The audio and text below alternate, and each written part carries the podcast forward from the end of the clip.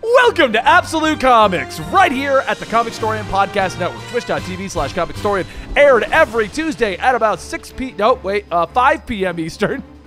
Um, and then uploaded to our Patreons middle of the week, and then at the following week uploaded over to YouTube, giving you two methods to support us and get it early, or just wait until it hits YouTube. It's whatever works for you. Uh, I am one of your hosts, Benny, known as the Comic Historian. I run that entire Comic Historian channel and make arrangements. Sal over here is from Comic Pop. He runs all of their stuff and makes all of their arrangements. Um, and yeah, you're all baby. Uh, that's it. That's that's that's the intro. Did I do the intro right? I think you nailed it. All right, so guys, we're gonna give you guys a heads up. We have we have a interview with Sean Gordon Murphy about his Indiegogo. If you don't know who he is, he is the guy who uh, created the Curse of the White Knight universe, and he wants to talk about a private project that he has. So this episode is going to be a little bit shorter to make room to put that on the back end. It may also become a solo episode on Comic Historian. So I don't know what's going to happen with it, but we're making room for it here in Absolute Comics. What does that mean for you, our Absolute Comics viewers? Well, that means that Sal and I are going to have to take off a little bit early today. But on a larger note, it means that uh, we're going to go really quickly through our topics today. Really, really quickly through our topics. What do, what do you think, Sal? You think, think that's pretty accurate? I think we can nail it. Yeah, let's do it. It's almost like a challenge, like a challenge. I'm, right now, I'm stalling while I look for the list. Yeah. All right, here we go. And uh, let's, you know what? Let's just kick it off. Ready, Sal? I'm going to shotgun you the topics, and I want to get your opinions. The first one, I know you got a lot to say about. I know you spent a ton of time reading it. I'm setting this up to, for you to fail, and you know it. Let's Uh-huh. talk about death metal. Death metal. Yeah, I was. I'm about three pages into death metal, so I'm look. I'm. I'm I feel very qualified to talk expertly about what happened. Um, no, it, it's you know here it is, and it's Okay. It's the yeah. Whoa. Well, I, I have a question. I'm going to make a video about this on my opinions on it. It's going to go up on the main channel, but I wanted to get your opinions on this. Why not?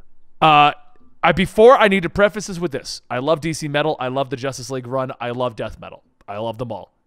But my question is, are you just kind of ready for just like normal Justice League and Batman stories now? Yeah, I've been ready since Snyder started. like on Justice League, like his Justice League run, you know, started out strong and then it just it just kept going off the rails to and it clearly was going in this direction. I I was ready for us to get back to basics when we got back to basics the first time. So this this and knowing how much because if you haven't seen the the whiteboard that Snyder put together of like how much metal is coming um I don't, I'm just I'm almost ready to just say I'm not reading it until it's done. like I'm just going to wait cuz it, it does need my help. I mean, I want to specify. I love what he's doing. I love the insanity, but one his little side stories that he was doing, like that felt like the animated Justice League. I loved it. And I'm not gonna lie, I really enjoyed the Eradicator storyline and the uh, Amazonian one that's going on right now in regular Justice League. Yes. Which yes, the one that takes place before all of this? Yeah. Right. So, you know, now going into death metal this morning and reading through that and going, wow, this is really over the top and crazy.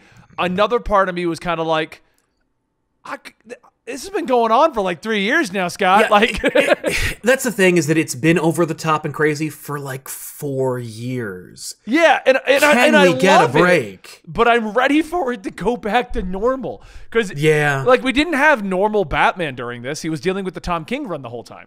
Right. Right, you know, and Superman wasn't normal Superman. We were dealing with Bendis getting rid of Jon Kent.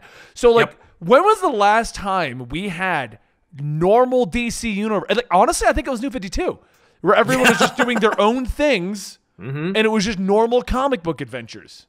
More or less, yeah. I mean, in during Rebirth, we had a couple of things, but they were also cleaning house. Like we had the merging of Supermen. Uh, you know, we had we had Batman was pretty standard. Uh, but again, like when Tom King came on, it was kind of like, well, we're upsetting the apple cart there.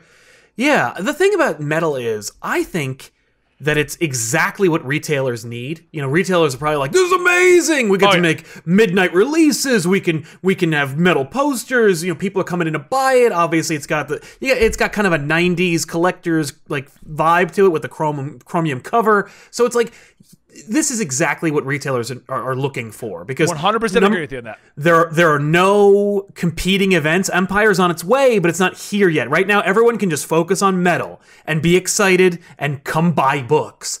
So that that's fantastic. But I think that there are, and I think we're not alone. That there is a subset of comic book fandom that's like, yeah, I did have like two and a half months off essentially from the comic book industry, but I'm still feeling the effects of the Snyder run. Yeah. And I'm still kind of just aching for it to get back to normal. So maybe maybe the maybe the ending actually will feel more exciting when it's over because it'll be like we're finally back to normal. Like Right, and- like it'll be such a relief. Like I said, I. I am I do like what he's doing. I don't want people to think that I'm complaining like I don't want metal. I want metal. But I, it's almost like the argument I had back in the day when they were when Marvel was changing up every single superhero, and I was like, "Oh, Yeah. can we just have a normal book on the side? Just Iron Man just fighting things. You know, it's Tony Stark. Like I almost feel like Metal, like the Justice League book's been great because it, like I was reading through Metal and I'm like, what happened in the Justice League? Oh, right, just a nice Justice League story. You know? Yes, yes. I mean, like maybe that's what we needed over at Black Label. Just like, how about a story where the Justice League fight a guy, a, a bad guy, you know, or save the mascara from invaders. You know, something that's like a standard Justice League story that isn't the universe upside down on fire and everyone's like playing guitar. Like, whoa. whoa. Okay, so um, which then leads us to the next topic on our list here, because sadly you can't talk directly about death metal that much because you haven't read it. So, no, I haven't really. I, which I, actually I would have thrown that in there. How do you feel about this Tuesday thing? Because I constantly forget this is a thing now. I do. We could. We'll. We'll get used to it. The question is whether the retailers are doing it, because that's my question. Like, I don't know if retailers, because I know a lot of retailers had a, some strong reaction to DC's entire initiative. So my question is, are retailers unpackaging their books and putting them out on Tuesdays, or are they just going, no, they're in boxes, they'll be out on Wednesday? Like, I, can tell you right now, some are probably lazy enough for that. yeah. I don't know. I, I I wanted to hit my comic book retailer today, but I was crazy busy today. I never got out of the house, so I've just been. So I, I don't know, but I would assume if I were a savvy retailer that death metal would be on the shelf, like that I'd be Yeah. selling it today. Oh yeah, but definitely. yeah, I, I'll I'll get used to it because I think between you, me, and the lamppost, I think that DC's going to make a deal with Diamond in the next three months, and we'll be back to Wednesdays. I mm, let's talk about that for a moment. Uh, Okay. Though, uh, is that even on our list? So I know. Uh, DC, I, I don't have the list, so I have no idea. Uh, the, um, apparently DC and Diamond are going to extend their t- partnership temporarily until July 31st. mm, So yeah, I, I, I yeah. That hints at what you're saying that they're going to come to some kind of a.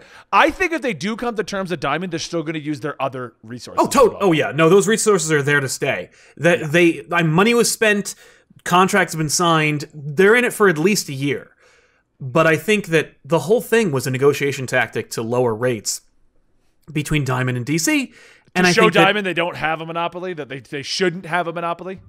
I think it's at the very least. I don't. I don't think that DC did it to help the industry. I think that DC did it because they're stepping away from monthly comics anyway, and they're like, if I don't need to do business with you, like Right. we're we're we're, we're eventually gonna go completely autonomous, but for now. We'll we'll you know we'll break bread with you, and Yeah, I yeah, I think can that for for the for the for the most part, this whole thing was a was a stunt to say we don't need you see we we we went full steam ahead and the industry responded and like you know as as it always happens it didn't really affect as many people as if we made a major change in like the TV or movie industry so you know Right. what are you going to do now um and also if Diamond would have lost 30% of their of their market share which is devastating so Diamond might not exist without DC we'll see Yeah, I mean, we'll see. We'll see what happens to that. But I do want to move on to a different part of that to to tie into that. Did you see Marvel's stab at DC? it's the Yes, stupidest thing I've ever heard of. It, it's it's it's so petty Okay, so what happened, guys, is Marvel decided to remove cover art on top top ten of their selling books, and all it says is available Wednesday. That's it. Just hey, well, because you can't celebrate being a day behind DC. Like that's you know, we're sticking to the status quo, ladies and gentlemen. Mic drop. Like that. There's there's no way to celebrate that. They could have celebrated by having some cool variants, but instead it's just blank covers with text that says, "We're coming out on Wednesdays. Holding Yeah. strong." It's so stupid. Why, like, And I love some of the artist response that all Marvel did was find a way to not pay cover artists. Yep. yeah, it's it was it didn't help anybody. It was just it was it. You know what it did? It was it was tone deaf, completely tone deaf. So okay, going uh, going back then, I want to double back again on DC making weird decisions recently. Have I told you my theory about DC Universe? Uh, the video goes live tomorrow. The app? Yeah. No. Okay, so all along we have said, how is DC Universe making money? Who approved this? What is it doing? I've seen zero marketing. Yes. My my theory, and it's going to go up in the main channel tomorrow, and I don't mind talking about it here because Absolute Comics kind of has a pseudo separate audience. Like it, yeah, yeah. uh, I think it was supposed to fail. I think it was created as a failure intentionally, or with the idea that it could fail. Okay. And the reason is, if you look at the companies that make everything, it's three companies that pop up on every single production: Berlanti Productions, uh, WB, and DC Entertainment. They make the CW shows, they make all the DC Universe shows, they make all Yep. the HBO Max shows. What I think the intention of DC Universe was was to because right now because okay if you don't know the process for making a tv show it goes hey cw we want to make a show about stargirl. And cw goes we don't think that'll do well. And then they cut it off there and no funding goes to it. Or they go cool here's a little bit of money to make a pilot.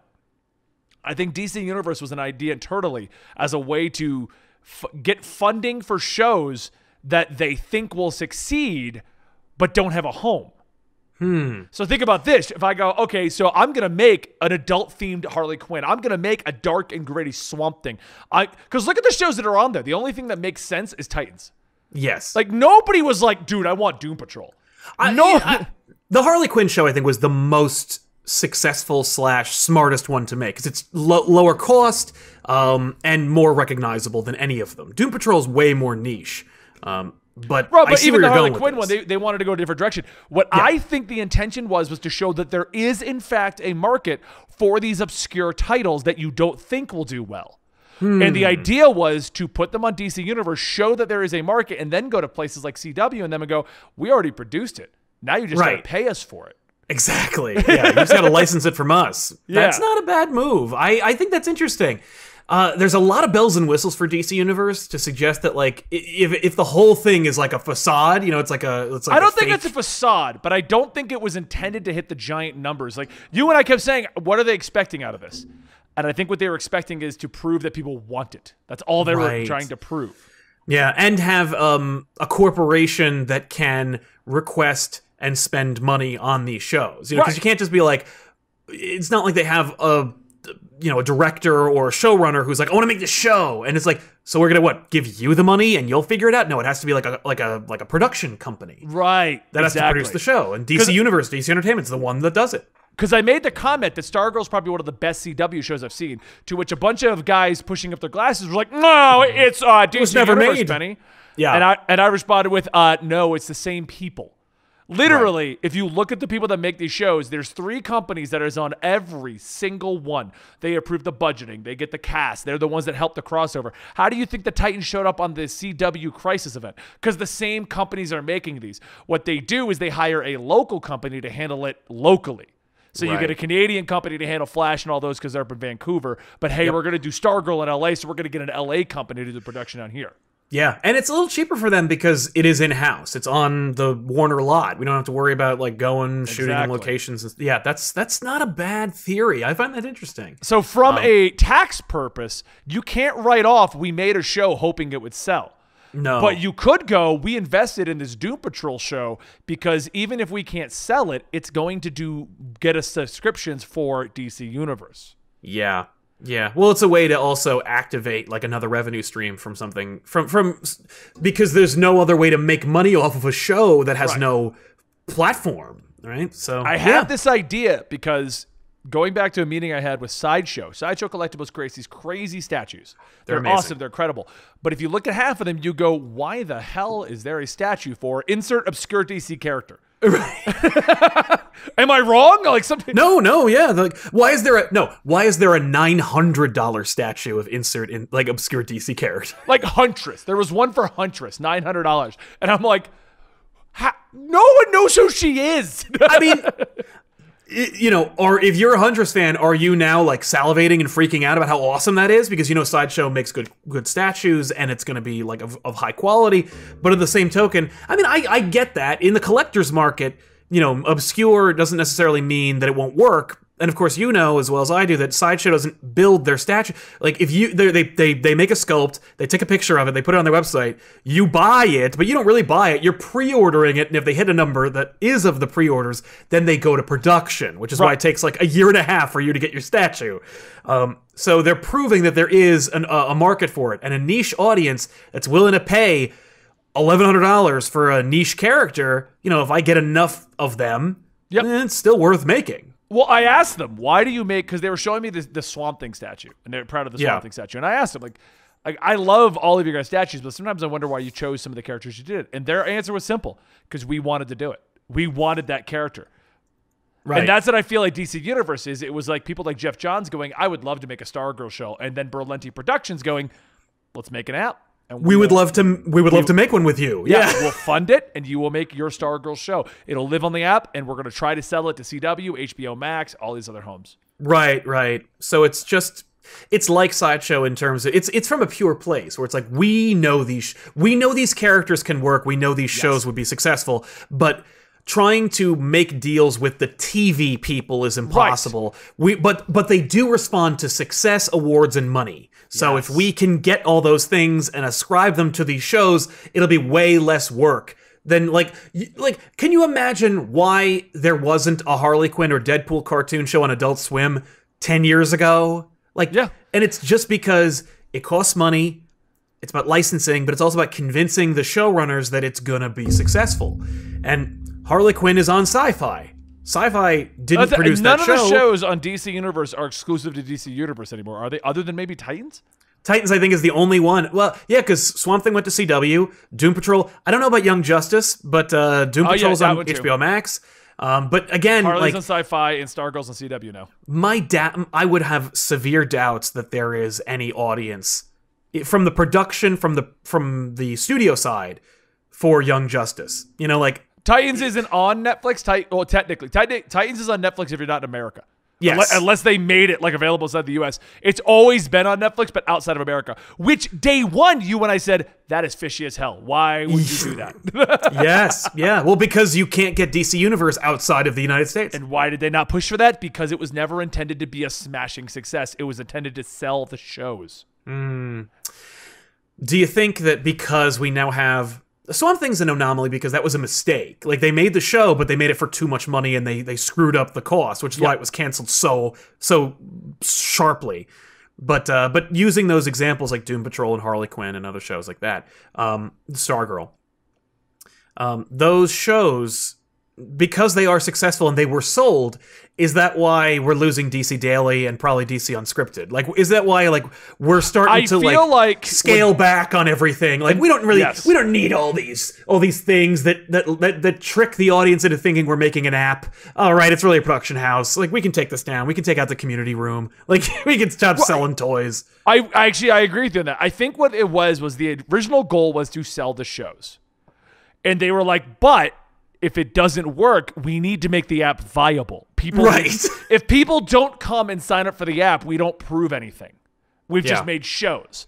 So I think things like DC Daily, I think the community, even they, still have exclusive toys on there now. Still, They do. Yeah. um, yeah. I think all of that was intended to get people on the subscription service to prove numbers. And the reason we've never seen numbers is they bring them to CW or they bring them to HBO Max or they bring them to Syfy. They shop them around.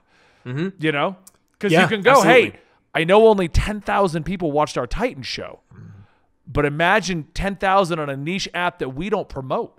Now imagine Yeah. if you put this on your show. You know what I mean? Like Yes. that, that's what I think they were doing. Right, right. Like they probably have metrics to to say, you know, based on the amount of money we spent on advertising for this, we got this number of people, and if we were to, to multiply it by X, it would Yeah. result in this number, and so it, it equates to the numbers of insert, you know, comparable show that CW produced themselves. Right. Yeah. So Yeah. that's what I think. I mean, that's just my theory, but I wanted to get your opinion on that. It's gonna. I'm putting it up in a video tomorrow. Nice. So. Yeah, I don't disagree. I think that's a that's a sound theory. I mean, I'm sure there's, you know, and, and it's funny because I don't think they counted on DC Universe becoming more. Like the comic book reader was more of an afterthought at DC Universe Yep. until they saw the numbers and realized like, oh my god, people actually go come here for the comics, and they started to like really cultivate it and make it more robust.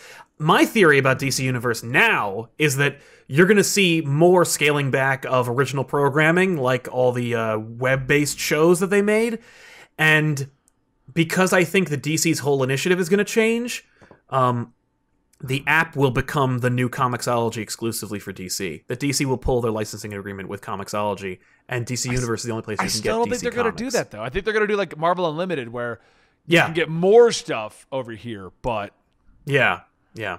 That would make sense. Uh, right. To to do a Marvel Unlimited as DC Universe. yeah, then you still have Comixology, but you still you're double dipping. That's a Marvel Unlimited Right. is. It's not not a bad idea. That makes more money. So Um, all right, moving down to our list of topics here. Immortal She-Hulk is coming out. Okay, when I saw the I saw the announcement of this, I was like, that makes total sense. Like, yeah, I'm so on board. Sounds great. Al Yeah. Ewing, are you kidding me? Done. Sold. like- American. I mean. I'm like, why why hasn't that like we had a She-Hulk? Why why has that not become a thing? Like, yeah, how and it's you know why it hasn't been a thing because they were planning for this probably from the start or at least from the halfway point. yeah. I mean, He was I'm like, excited. "Yeah, no, I got plans. I got plans for her." I got yeah, it's it's gonna be good. I'm excited for it. Uh, this one's too. gonna be you're gonna like this one. Emerald City Comic Con officially canceled. I can't. I my friend who lives in Seattle literally texted me before we started the show. He's like, "Emerald City's canceled again, Yeah, so we're not going in August."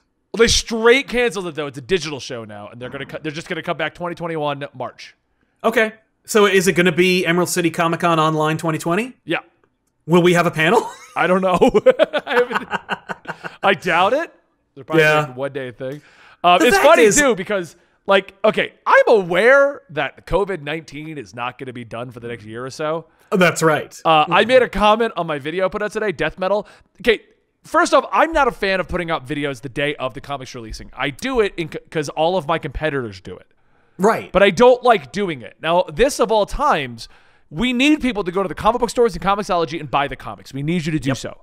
So I stated at the beginning, and I know I worded it very badly. I know in my head I was saying the, the we're done with the rush, uh, the the drought of comics. Go to your comic book store and buy the comic, and go to Comixology and buy the comic to prove you want these books. You need to help that.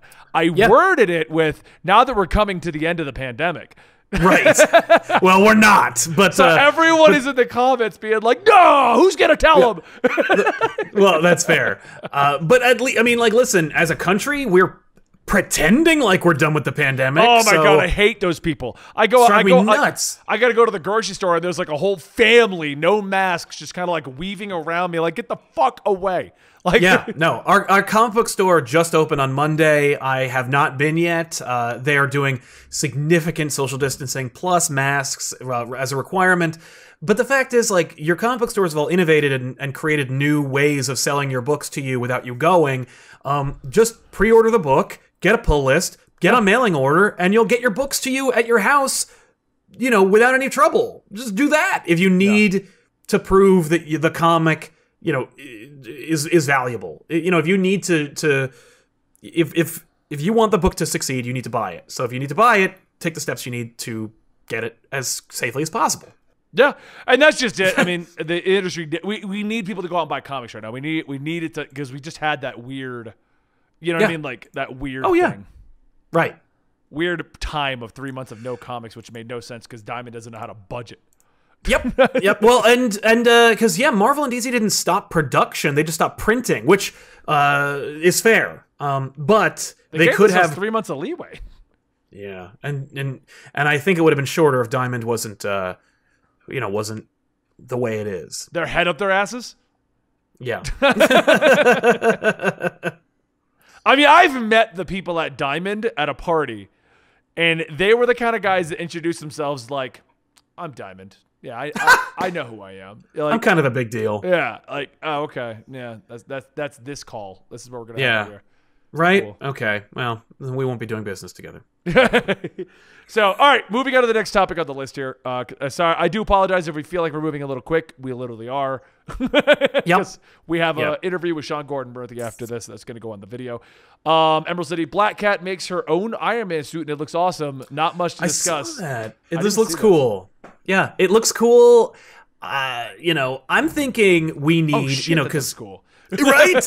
I'm thinking it's time. You know, we haven't had this in a long time. We're getting a new creative team on Iron Man. Uh, Where have you seen the new- everyone is making Iron Man suits again. That's what I want. I want to see basically the armor wars, but like flipped again, where it's like Iron Man makes a suit of armor for everybody, I- and then everybody gets a sweet armor. That's one of the things that has never made sense in the Marvel universe. Like, just like Punisher shouldn't exist in this world. right? Just like Wolverine cannot possibly be on three teams a day. Nope. Uh, just like, you know, Spider Man's webbing somehow is never found, even though it dissolves in an hour, someone would find the hour. Uh, Another one that has never made sense is well, how does an Iron Man just give everyone a suit of armor? right. Uh, I and, think and it and doesn't have to be like an Iron Man armor. It could be like Spider Man Civil War Two version. that. Well, that's the thing is I'm I'm f- like in my head the uh, the new Armor Wars event would be that he already made them all. That like everyone has a suit of armor. They've all And, turned like, it down. Well, no, no, no. Just like he's never really, they, they, it's never come up. Like there's never been a chance for him to give it to them. And like Spider-Man has to wear, if he's gonna be involved, he has to wear the suit I made for you during Civil War, pal. Right. Come on, try it on. You know you like it. you know, like it would be fun. I think that would be really cool. And plus, like, wouldn't it be neat to see like armor for characters that either died or haven't existed? Like I've been making them since 1975. Like there's there's a Captain Marvel, like you know. Kree warrior Captain like Iron Man suit like there's suits for everybody and like so the champions show up and they're like you didn't make us one he's like yeah put on one for a character that doesn't exist anymore like put on I don't know ah never mind just you know So yeah, I, I think it looks awesome. I like Black Cat. We're about to do the Spider-Man Black Cat's arc on the channel now that we're getting some more Gamerverse stuff. So that's gonna be cool. Uh, moving on to the next one. Um, I guess uh, Bendis is now inventing the Gold Lanterns. I I uh, pass They're gonna be the Legion of Superheroes. They're a Gold Lantern. I think that once Bendis is done with the Legion of Superheroes, they are going to throw everything he did away. I could see it. Like, because he isn't even trying, and no one at DC wants to do what he's doing or cares about it.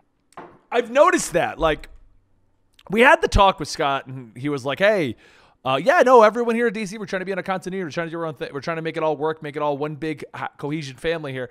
And every time Bendis does something new, it shows up nowhere. Right. Like, well, because because like uh, he has no respect for what you're doing. Why should they? and I agree, but I don't know. It's, it's weird. It's weird what's going on, and now he's leaving Superman. So Yeah. Not much more to say about the Gold Lantern. I like Green No. Lantern. I'd love to see what's going to happen with that. But at this point, ever since Geoff Johns, we've had the Omega Lantern, we've had the Gray Lantern, the Phantom Lantern. Now we got the Gold Lantern. We got Do the- don't something forget with the- some lantern, please. Don't forget the infrared spectrum lantern. oh, yeah, ultraviolet. What's going on? with ultraviolet spectrum nothing um but that came up don't forget about the proto white lantern ring from batman universe that may or may not be in continuity? Oh no, that that's not Proto. That is a White Lantern ring. It's just the first White Lantern ring. right but developed by the owens Yeah. Huh. weird there's a lot of yeah I feel like there's a, they keep adding to the Green Lantern mythos, but they don't want to do a Green Lantern sh- like comic that No. follows that. They want to just let Grant Morrison do his space cop thing. Well grant morrison wants nothing to do with any of that so the you know it, and, it, and i i guarantee in his contract there's a you can't make a competing green lantern book while i'm working on this book Oh yeah, no, one hundred percent. Why do you think that there is no other Green Lantern book? It's because they absolutely would. Because you know there's like a huge amount of Green Lantern fans who are like, I don't like this. well, exactly. I mean, I don't mind it, but I, w- I would one hundred percent prefer my space operas instead. yeah, yeah. Um, like they, and- they should have a Green Lanterns book out. Well, there right was now. Green Lantern Corps and Green Lantern at Rebirth. They got rid of all that stuff to make room for Grant Morrison's Green Lantern. So, I know, I know. um, all right. So moving on, we've got HBO Max and DC decided to team up to create their own comic showing ordinary people becoming superheroes. what? Yeah, the, it's an HBO Max tie-in comic about like characters that get like the powers of HBO Max. You know, like it, it's a com- it's a commercial. Oh. Okay, I don't care. Moving on. Uh, Yeah, yeah. No. this is like when you have like a PSA with Spider-Man. All right, kids. Or, or the or the Justice League teaming up with Colonel Sanders and stuff in those No, KFC no. books. Like, the Flash and KFC books are amazing. yeah. But is it canon? I think it is. I think Ugh. I think there's a Colonel Sanders universe. Yeah, pass. Um, that all right, so Warner Brothers officially end HBO Go and HBO Now to fully replace. Thank God, because when HBO Max dropped, all I saw was here's how it all works and why it's confusing. yup. Yeah. Also, like it's not HBO. You know, like you got HBO Go, which is just HBO on your phone right. and only on demand. You can't just like watch it like streaming. Um, you can't watch it like in real time, like whatever's on HBO, you just watch it. Um, but HBO Max is just like, well, it ha- we want the prestige of HBO, and we have no good ideas. So it's called HBO Max. I mean, Like- I think HBO Max is a great idea to just do their competing service. I don't understand why it feels like it was rushed out because there's nothing unique on it. As soon as I opened it up, I'm like, I had access to all of this already. Like, you didn't have access to that new Looney Tunes cartoon, though. But you know what I mean? Like everything that I would have cared about, I had access to. Like, Uh-huh. like, watch Westworld, already did that. Watch Game of Thrones, already watched that. Yeah, no, like no, Disney Plus came out with a bunch of stuff that wasn't on anything before it. Yeah, And Yeah, there's Warner nothing on there that I care about right now, but Mandalorian's coming. Yeah. Oh my god, they need to they need to rush because Disney Plus is a waste in my opinion too. But Uh, yeah, but Mandalorian justifies its entire existence. well, yeah, but you can cancel until Mandalorian comes back. That's what I did. All right, moving no, I have, to, I have to watch the, the the documentary of Mandalorian. uh, moving on. X of Swords has been scheduled for release in November. Finally, It's 24 parts, Benny. X of Swords is 24 issues, including two prologues. So it's really 22 issues. Hold, I, I have a question for you. Remember how I'm always arguing that we need to just have regular Green Lantern, we just just need to have a regular Batman book in the side. You know what? I, I I I always I'm always like, oh, I hate the X Men. I hate the X Men. What I hate is Jonathan Hickman's X Men. I hate the convoluted X Men. Just make an X Men book on the side that I can read. That is just what I want out of my X Men. Do that. Uh, there, there are a couple of like the fact is there are so many X titles. Like if you read Marauders or X, maybe you might like Excalibur, but like they're all different stuff. They're doing their own thing. Like now there's Excalibur is a 24 issues. Yeah, but those 24 issues are part of basically it's co-opting all the X-Men books that are out right now plus the main title. It's just Hickman is commandeering all those titles that they made and being like they're all part of X of Swords now. It's 10 of Swords, but you know, it it yes, it's not really 22 or 24 individual issues called 10 of Swords number 1 through 24. It's just that it's going to be like Maximum Carnage, where it's a 14 part epic that goes across like four different Spider Man titles. You know, it's just it's just that. But leading up to Ten of Swords, you could have read New Mutants and it was nothing like X Men, was nothing like Wolverine, was nothing like X Force, was nothing like Marauders, was nothing like you know uh, Fallen Angels. Like they're all different titles. Yeah. Um, just that he's coalescing them all into this freaking event, which is not the culmination of the Hickman X Men plan. This is just the next step Yeah. in this massive thing that if you're not on board, you know, you're not gonna be reading X Men for a while. Um, I haven't read them. In, I haven't read them in a while. X Men Red was the last time I enjoyed it. oh, then yeah, you're out. All right, But I promise you, when when when when Age of Apocalypse comes in, because I promise you, the event that they call that X, I guarantee you, the Hickman event that will be the Secret Wars of X Men is going to be called Age of Apocalypse. I can see that. Two. Nah, he didn't call Secret Wars Secret Wars Five. No, we called it Secret Wars 2015, so it'll be Age of Apocalypse 2023. Because how long it takes Yes, to get to it. that's right. Yeah, that's exactly what we're going to get. All right, uh, last topic here. There's, I don't know how true this is, but Bleeding Cool is running the rumor that uh, Punchline might get her own comic. Uh, if DC wants money, she will. Yeah, I mean, well, I don't understand the fascination with Punchline in all honesty. Um, she's Harley Quinn the way Harley Quinn was 15 years ago. I think that Punchline. It's interesting because Punchline is essentially a Xennial. Yeah. and it's just she it's funny because she's in college and she thinks she knows everything and she doesn't and she's like i'm looking forward to the fall of punchline because she's like clearly in over her head and she has no idea what, what's coming and it's just like it that's kind of fascinating um i i don't have any I find it weird that she's getting her own character. I just feel like it's weird that we're getting her own comic, and we barely have her in the current comics. yeah. Like, it's not like she had a whole arc, a part of this Joker war, and we're all like, wow, she did so well. We love her.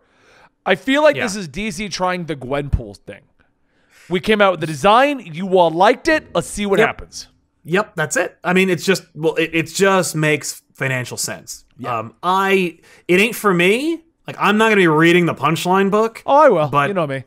oh yeah, oh yeah. But you know, if, knock yourselves out. Like, have a good time. Uh because I know that that book's for somebody. And Tynion's story of her, like her origin in the Joker 80th anniversary book, I was like, uh, at first I was like, what a stupid thing. And then I thought about it for like 10 minutes. Tiffany helped me with that. She, I was just like, oh, that's clever and interesting. And I wonder where that's going, but I also don't care. Like, she's not for me. Yeah. Mm, That's fine. Like, not, like, go ahead. She's a fan of the Joker who wants to be his partner. Exactly. She's not his Exactly. girlfriend. She's clarified. No. that. Everyone says Yeah, that it's his new girlfriend. It's not.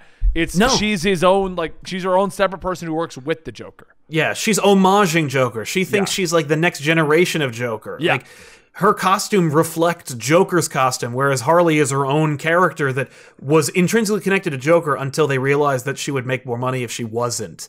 Like, yeah, no, I, I think that there's a future for Punchline. I don't want one because I don't like redundancies. Like, I'm a char- I'm a person who's like, I like Joker. Joker should have hoodlums that he kills. Yeah. like.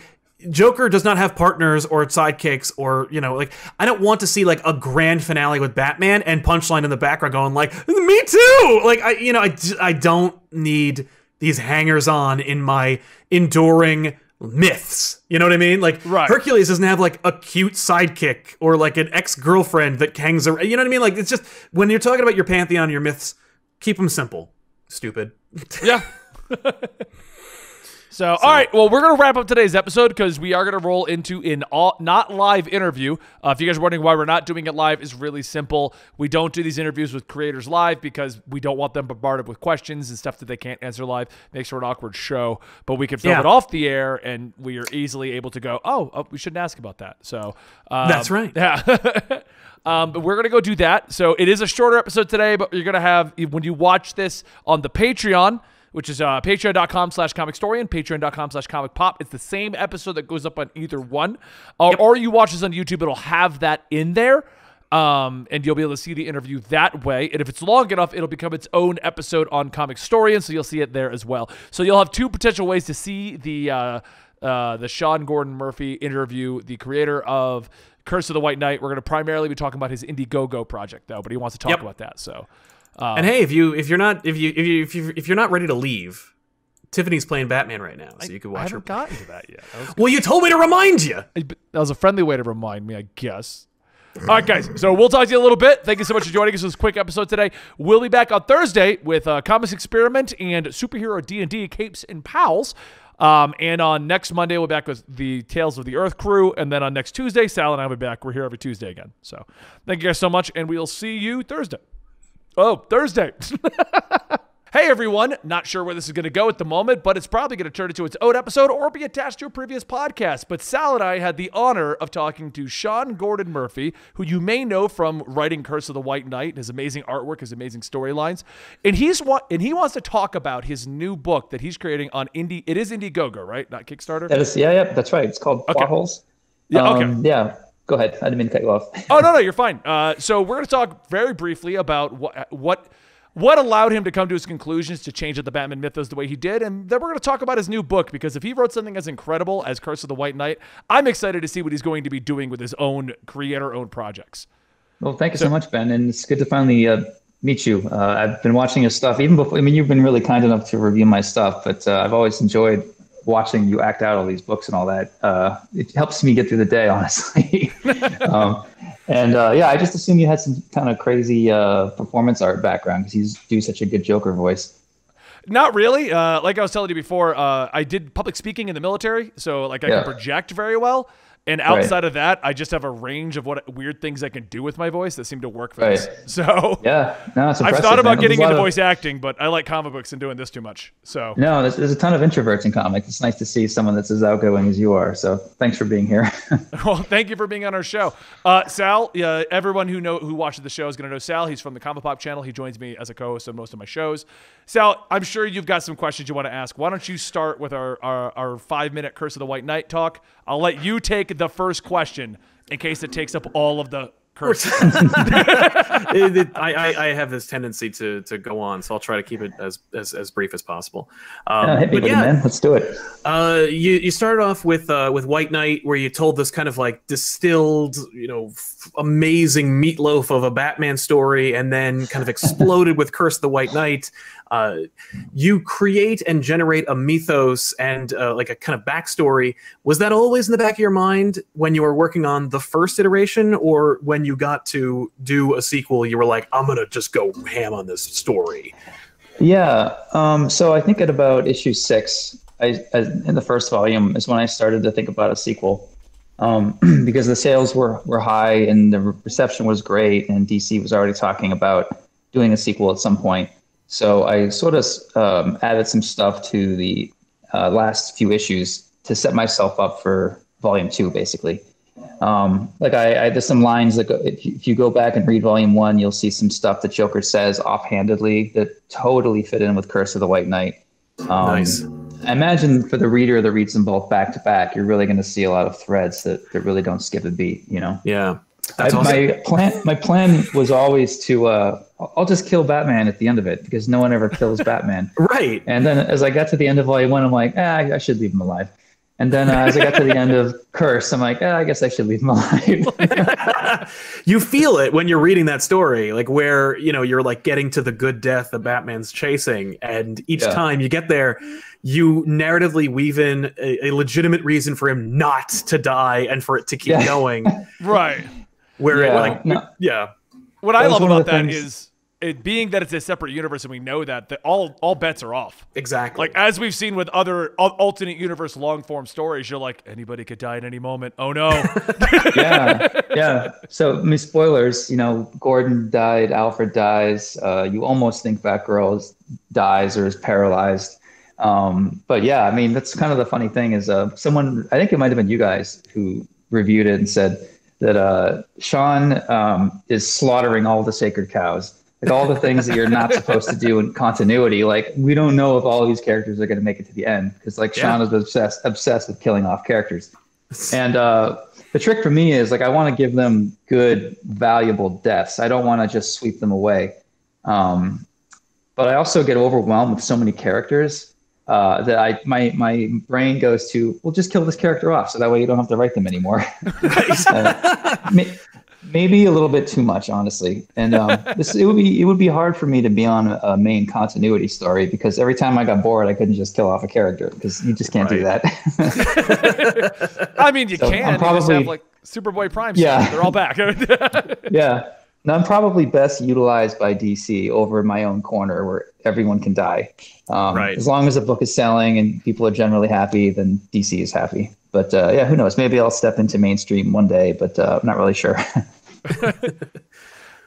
um, when you were formulating the the original White Knight, I kept calling it the Curse universe. It's the White Knight universe. I don't know why I kept calling it the Curse universe, but everyone Yeah, gets. It- it- They know what I was talking about. yeah, yeah. Call whatever you want, man. It's fine. When you were originally creating the idea, I know. and I, I don't know. I, honestly, I don't know if we you talk about this or whatever. When it first came out, it was called White Knight, and of course, you got a lot of backlash from the various groups. Were you like, oh, they're gonna love this when it finally comes out and sees that It's, it's not what they're all thinking it is. No, Because I you know, know, the with- moment it was announced, and it was like Batman White Knight. I got so many messages of like, "Could you believe what they're doing?" And I'm like, "Let's see what it is." Like, yeah, I appreciate you withholding judgment. Um, you know, the, the phrase "white knight" wasn't really triggery back when I was concocting this. I mean, this would be late 2016, early 2017, and um, the culture w- was just not as volatile um, as it might be now. And my, my the whole time, my only thought was, well, we have the Dark Knight, so doesn't really make sense to call this the light knight because that doesn't make any sense. So we'll call it the white knight. And I'm aware of the, the phrase and how, you know, Batman's a white guy and he's going to swoop in and save Gotham's problem. Like I was definitely aware of that. But um, the race stuff hadn't uh, wasn't what it is now. So I mean, Right. if I was relaunching the series, I don't know if I would choose to call it White Knight. Um, but like any title, uh, eventually people just accept it and don't even think about that stuff. I suppose Oh, like a new reader might get to it. Yeah. Yeah. And now it's just they just you can call it Batman Jelly Beans, and, it, and after a while, Batman Jelly Beans sounds like totally natural, you know. Right. I would love a reboot of this universe as Batman Jelly Beans. and you just like throw in things where just Batman's eating jelly beans between things. That's the whole reason. Like, Yeah. Yeah. Only the black ones. so all right. Well, like we we, we knew we were only going to talk briefly about White Knight universe in general, it, it, but overall, Sal, Sal and I are huge fans of what you've created, and we're super excited about what you're going to be doing with it. Yeah. But Thanks, yeah. before that comes out, you've got this other creator-owned project which you- you've reached out to us about. That's why we're talking here today. Why don't Yeah. you tell us a little bit about it so we can ask questions about it? Right. So um, the name of this book is called Plot Holes. It's uh, the story that I've been kicking around for a while. My my business plan has been to do some Batman, then do my own creator-owned thing, and then go back and do Batman. Kind of like what Clint Eastwood does, I think, it, or George Clooney. They have this mentality of like one for them, one for me. Yeah. So the Batman is is you know it's for me too because I love Batman. But I definitely wanted to get back to my indie roots um, and try something new, going straight through crowdfunding. I knew I wanted to use like Kickstarter or Indiegogo.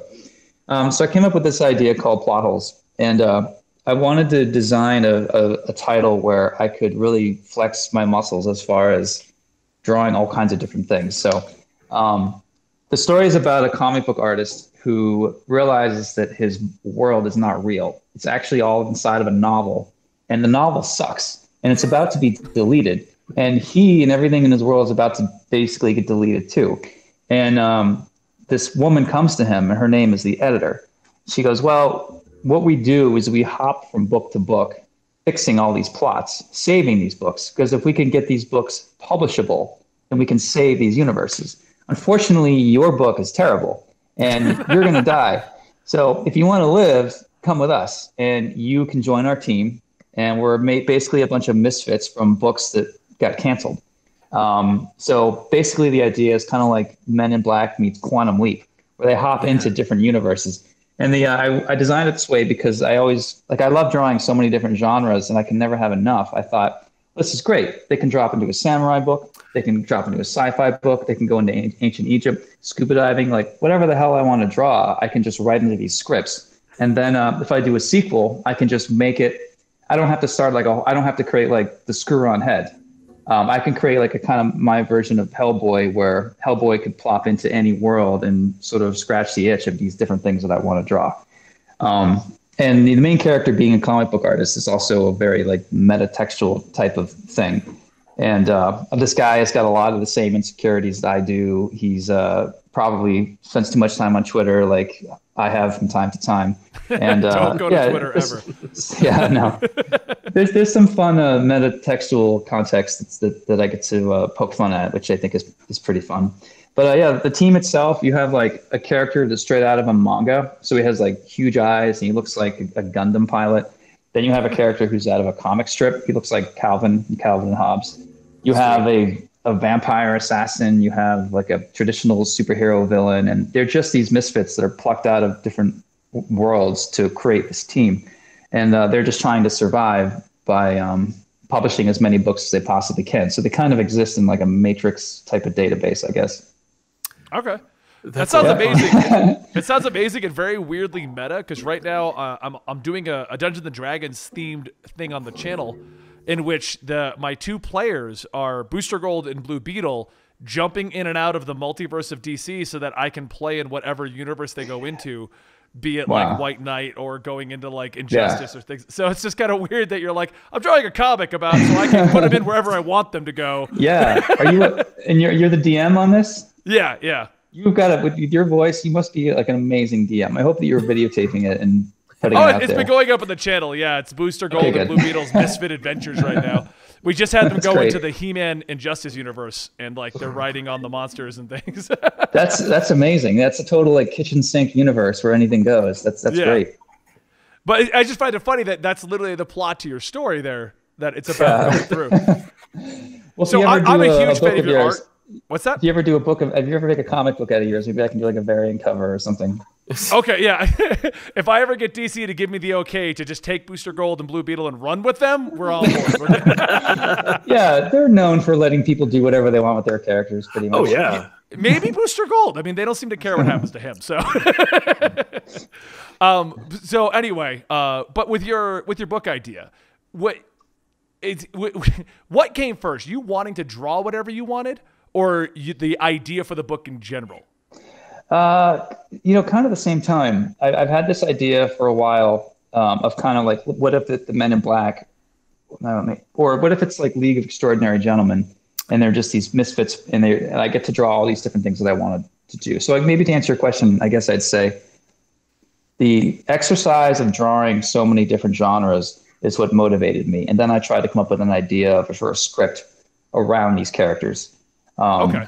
And it's something that my brain would revisit a few times a month and i would tell my wife about it and she's like i really like this idea and i go i don't know it's kind of hard to describe you know i mean even the quick pitch i just gave you took like two minutes and i had to use voices and inflection to you know it's like not necessarily the, the easiest elevator pitch Right. um, so i'm hoping that when the, the when the book comes out people will get it like that and uh, the rest will be history but Yeah.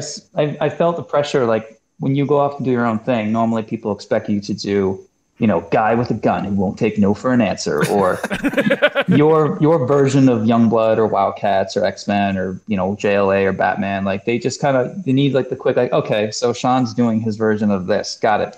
Right. um, when it came to plot holes it's like what are you doing? It's, it was kind of like a, a record scratch. And people would were, were thinking like i'm not saying i'm not interested but it, it's just a very uh, high concept kind of hard to wrap your brain around type of pitch.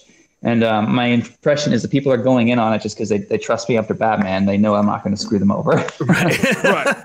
I mean, your art alone sells me on products. Like, like Oh, there's, there's yeah. a few artists out there. and, in, in today we're talking to you, so obviously, but there's a few artists that I will buy whatever you guys draw, just in general, just because I love the artwork. White Knight could have been a just a trash fire, and I would have been like, the art is gorgeous. Thank you. Yeah, no, I appreciate that. And uh, yeah, every day when I'm trying, there's plenty of times where I want to just cut, copy panels and try to take a half day and phone it in. But I just, I don't know, my OCD kicks in and I really just want to make every page as good as I possibly can make it. Like I'm aware that people generally see me as an artist who kind of writes. And I honestly don't really think of myself as a writer writer. Um, but I can sort of write one script a year. And because I know the artist, because it's me, like I can fix a lot of the, plot holes and tweak things at the last minute, things that other writers really can't do. So um, as long as I can write like generally like a B to B plus level script and then draw it into an A level, I'll fool people into thinking that I'm a real writer. That's one way to look at it, I guess. Yeah, whatever it sells. Yeah, because your art is just so distinct. Like, not you can look at it and you go, "That is a Sean Gordon." I mean, the, they I've been tricked with the Batman animated adventures because you did the, some of the cover for that, and I'm like, Yeah. "This is gonna be great." Oh no, we're doing that art again. All right. no, I, I that was a real struggle that cover. Uh, like I love working with Paul Dini, and I'd love to hook up with him again, but I wasn't sure if I should do my thing or if I should sort of try to do an animated series version of my thing. Right. And honestly, I, I I'd love another crack at it because that was I'm still not settled on how that cover came out, and I wish I could do it again. Uh, Sal, do you want to ask anything about plot holes? Well, the plot hole sounds. Uh, it sounds like you love to mash styles because Batman White Knight is a mash of everything you seem to love about Batman blah, into one thing. Plot Yeah. is all these things you you love into one thing. It's, it's essentially Absolutely. Wreck It. It's Wreck It Ralph meets Cool World, and I am Perfect. I'm so on board for that because it's like you you get to play. Have you ever seen the episode of Futurama where Fry goes into all the different stories and oh yeah, like yeah, yeah. Dreams of Articles of Interest, Volume One and Two. Yeah, yeah, exactly. It's so great. Yeah. Uh, but it reminds me of that, where it's like it's collecting all these different characters and and and seeing those characters from the perspective of like the reader as opposed to like from their own vantage point. Um, Right. I, I love this concept. Uh, I want to see it. How long do you expect it to be? Well, we just expanded it. Um, we had so much of a, a, boost to the Indiegogo campaign that we threw in another issue. So the first idea was to do four chapters, four issues, basically. So okay. 88 pages, more or less. Um, and I'm doing this thinking one day it might get broken up and then split into issues. Yeah. So I'm trying to kind of plan ahead, but who, who knows what's going to happen. But um, we got so much uh, interest right away that we passed our goal. So I increased it to five issues. So it's basically 120 ish pages of story. Plus, um, I'm going to be hiring my friends to do backup, little backup stories in it, just like quick black and white, like five to 10 page stories. And then have like a ton of back matter, scan the raw pencils, uh, concept art, you know, photos. Uh, I actually made a model of the spaceship, which I was, I'm going to give away in the Indiegogo. Nice. Um, so really like for when we were doing the best we can on price because with shipping disrupted with what's going on in the world right now unfortunately a lot of my european readers are not going to be able to get a good deal on shipping obviously yeah but for i think it's like between it's either 20 30 or 50 dollars depending on if you want soft cover or hardcover you're getting about 170 p 70 pages of content which is considering i'm not amazon and i don't have that output is the best price i can possibly give my readers so I'm hoping that they'll see the cost benefit analysis. Definitely. Well, um, I think a lot of people that go to Indiegogos and Kickstarters, they understand that things are going to be a little different. You're not Amazon. Yeah. You're not a big publisher. You can't just mass produce thousands of books. Uh, my experience with people running the, a lot of these, that it's not too much of an issue when it's priced reasonable.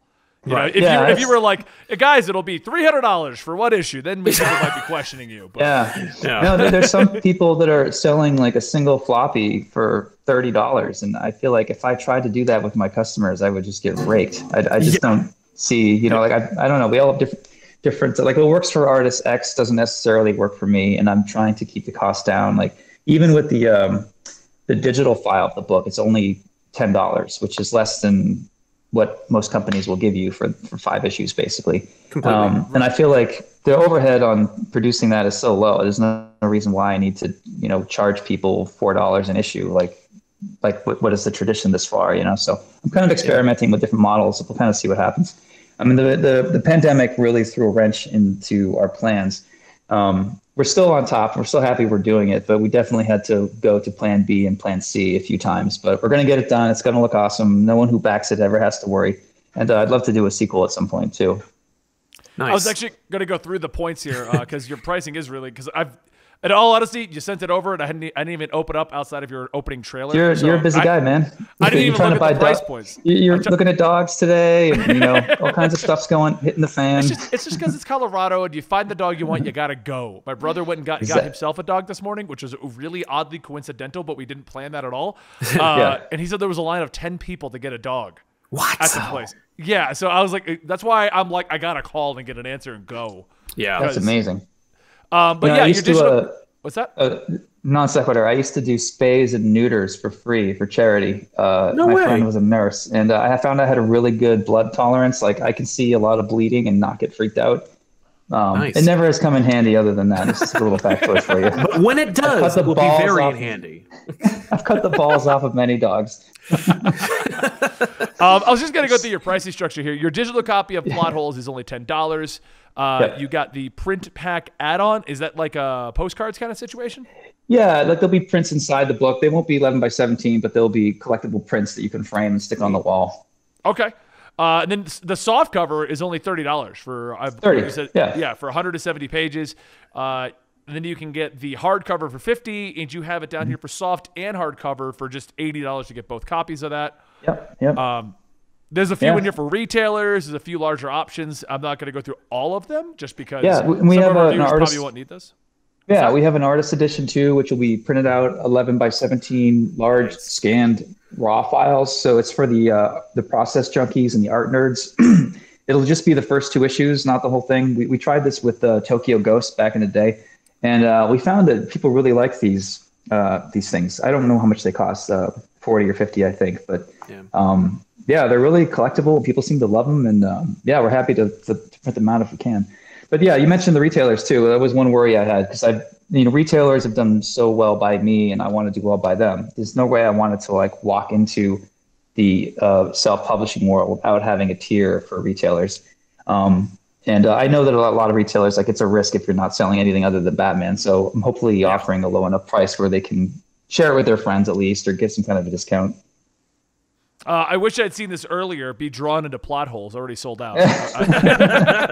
Maybe totally, we'll add one more just, just for you. just to have us in the background. That would have been cool. Uh, but yeah, no, the, the, it seems like a great value. You get your amazing art with it. You get one of your original uh, storylines with it. Uh, is there anything else? You, like anybody who's still not sold in the project, what could you do to sell them to go to your Indiegogo? Oh man, um, man, you did such a good job. I, you know, I was gonna have. Um, I had these Skype sessions that sold out quickly. I was actually going to have a tier where people would fly, we would hang out in person. So have like a people would fly to Maine. I put them up. Um, we go to a bar, restaurant, come show you my studio. I'll give you a ride in my Datsun and kind of like, you know, the super exclusive experience or whatever um, like I've spent a lot of time with my readers at shows, and I've done these sort of events before, and like my readers are really the best, and I've never, I mean, they're they're so great, and I really love everybody. I've never had a bad encounter, so I definitely trust um, people for now. We'll see what happens if it goes if it goes badly. You'll hear about it on Newsarama. in, in my experience of dealing with a lot of like fans and stuff like that, I think I've only ever had like one or two bad experiences, and I think mostly yeah. it's because the comic book fan base isn't really problematic people. It's a lot of introverts who just kind of want to yeah. hang out and yeah they don't yeah, want to start. Problems. They mean well. They really yeah. mean well. And even like some sometimes on uh, social media, you'll read something that sounds rude. But if you imagine that they speak German and they're doing their best to speak English, and then you read it through those lens, that lens, it's like it doesn't seem so offensive anymore. Like, right? Yeah, yeah. I know we're, we're all still trying to wrap our head around how to how to people on social media. You know. Yeah. Uh, I mean, well, it's just like the ones who are trying to like, I'm sorry, but I'm actually going to correct you now. It's like I know you're yeah. well intentioned. Just yeah, that don't. guy. yeah, that guy. That's what it's called. Yeah, yeah. No, it's funny. Like when you do these shows enough, and you're on my side of the table, you have like generally ten different types of readers that you kind of run into over and over and over again. You have like girlfriend or wife who's there for her husband who has no idea what comics are, doesn't care who you are, and is mad that she just waited in line. You've got, uh, you know, 15 year old who lives with mom. His mom's right there. He, uh, you know, super shy. You've got like guy that doesn't seem like he should be in comics at all. Like, what are you doing here? You seem very normal. Then you've right. got, you know, the the typical type of people that you would see in shops. And yeah, it's really funny to see like you can kind of switch gears. Like, oh, it's that guy again. It's that guy. And even though they're different people, maybe this is just me just oversimplifying. But I find that I generally have ten types of people over and over and over again. You know what? You're not wrong. Sal and I have done a lot of comic book shows, and I could, uh, it, whenever we do the booth thing, that's what it is. It's like, okay, so this is the oh, shy guy. That's the one, the guy that has passed my booth 15 times but hasn't said yeah. hi, just yeah. doesn't know how to say hi. That's that guy. Yeah, I know that guy. Yeah. I recognize that, uh, you. doesn't speak English so well, or someone who's really nervous, and when they come to talk to you, you sense that they're they're really slow at talking, so you immediately have to like slow down, lean in, and give them time, and like try to yep. get them to say what they want to say because they want to say it, but they're just nervous. Yeah. Um, yeah, they're all they're all types, man. But yeah, that's that's so funny. You can experience. It's funny because them. I'll also do the video game conventions sometimes because we also do a lot of video game stuff. Um, and we'll do the video game conventions, and it's all it's the same thing. You'll see all the people, but mm-hmm. different mm-hmm. types. Like because over there we'll have like the hyperactive kid who wants to talk about Minecraft, and you know, and then you've got the super duper shooter fan, and like same thing. Yeah. You can put them all into brackets. But yeah, totally. none of them are the comic people. yeah, we have our own. There's probably like a good Venn diagram. There's a, there's a healthy crossover, I'm sure. But uh, yeah, we definitely have our own types here. yeah. Yep. So, Sal, do you have anything else you want to ask? I feel no. Like good, we've done a good what's job. what's our target date for this for this book? Ooh. Oh, uh, so we'll be wrapping up the Indiegogo in a few weeks, and um, I'll be shipping. Well, I'll be digitally releasing the PDFs of the issues as soon as I'm done with them. So I want to give people something to read while they're still under lockdown. Um, but as far as the physical units themselves, the books, uh, we hope to start mailing those out uh, first quarter of December. I'm sorry, first quarter of uh, 2021. Sweet. That's that's a pretty yeah. quick turnaround, especially with everything going on. So I hope you. well, yeah, I, I wish I could. Like, there's only some. Like, I really need to get back onto with with DC, and I really want to get back onto working with some more Batman stuff. And you know, I can't really talk about the plans that we have, but we have some stuff to un- un- unroll here in Reveal, and uh, I'm really excited about that. I'm dying to get into doing another White Knight of some kind. So, you know, next time we hang out, hopefully I'll be able to talk about that. I will not say no. As long as you keep doing your voices, man. I mean, I don't know if I'm going to use Joker again, but if you keep doing that Joker voice, I might have to throw them in there just to have the pleasure of you acting it out again. I dude, that would be the most amazing thing ever if I could even say, okay, so in passing, he may have mentioned that the Joker's there just so I can voice him. yeah. But I can at least draw you into the background to entice you to give it a good review. So okay. we'll, we'll figure something out. I'd appreciate that. But all right, well, everyone go check out his Indiegogo. Uh, if, if it's anything even close to his prior work, even with just the art, I'm definitely going to recommend it. And we'll definitely be covering it here in the channel. So thank you guys. Thank you so much for watching this. And thank you for being here, Sean. Yeah, uh, thank you very much, guys. I appreciate this. And thank you, Sal, for joining me for this particular thing. Happy and, to be here. Uh, let's cut back to whatever show we put this into.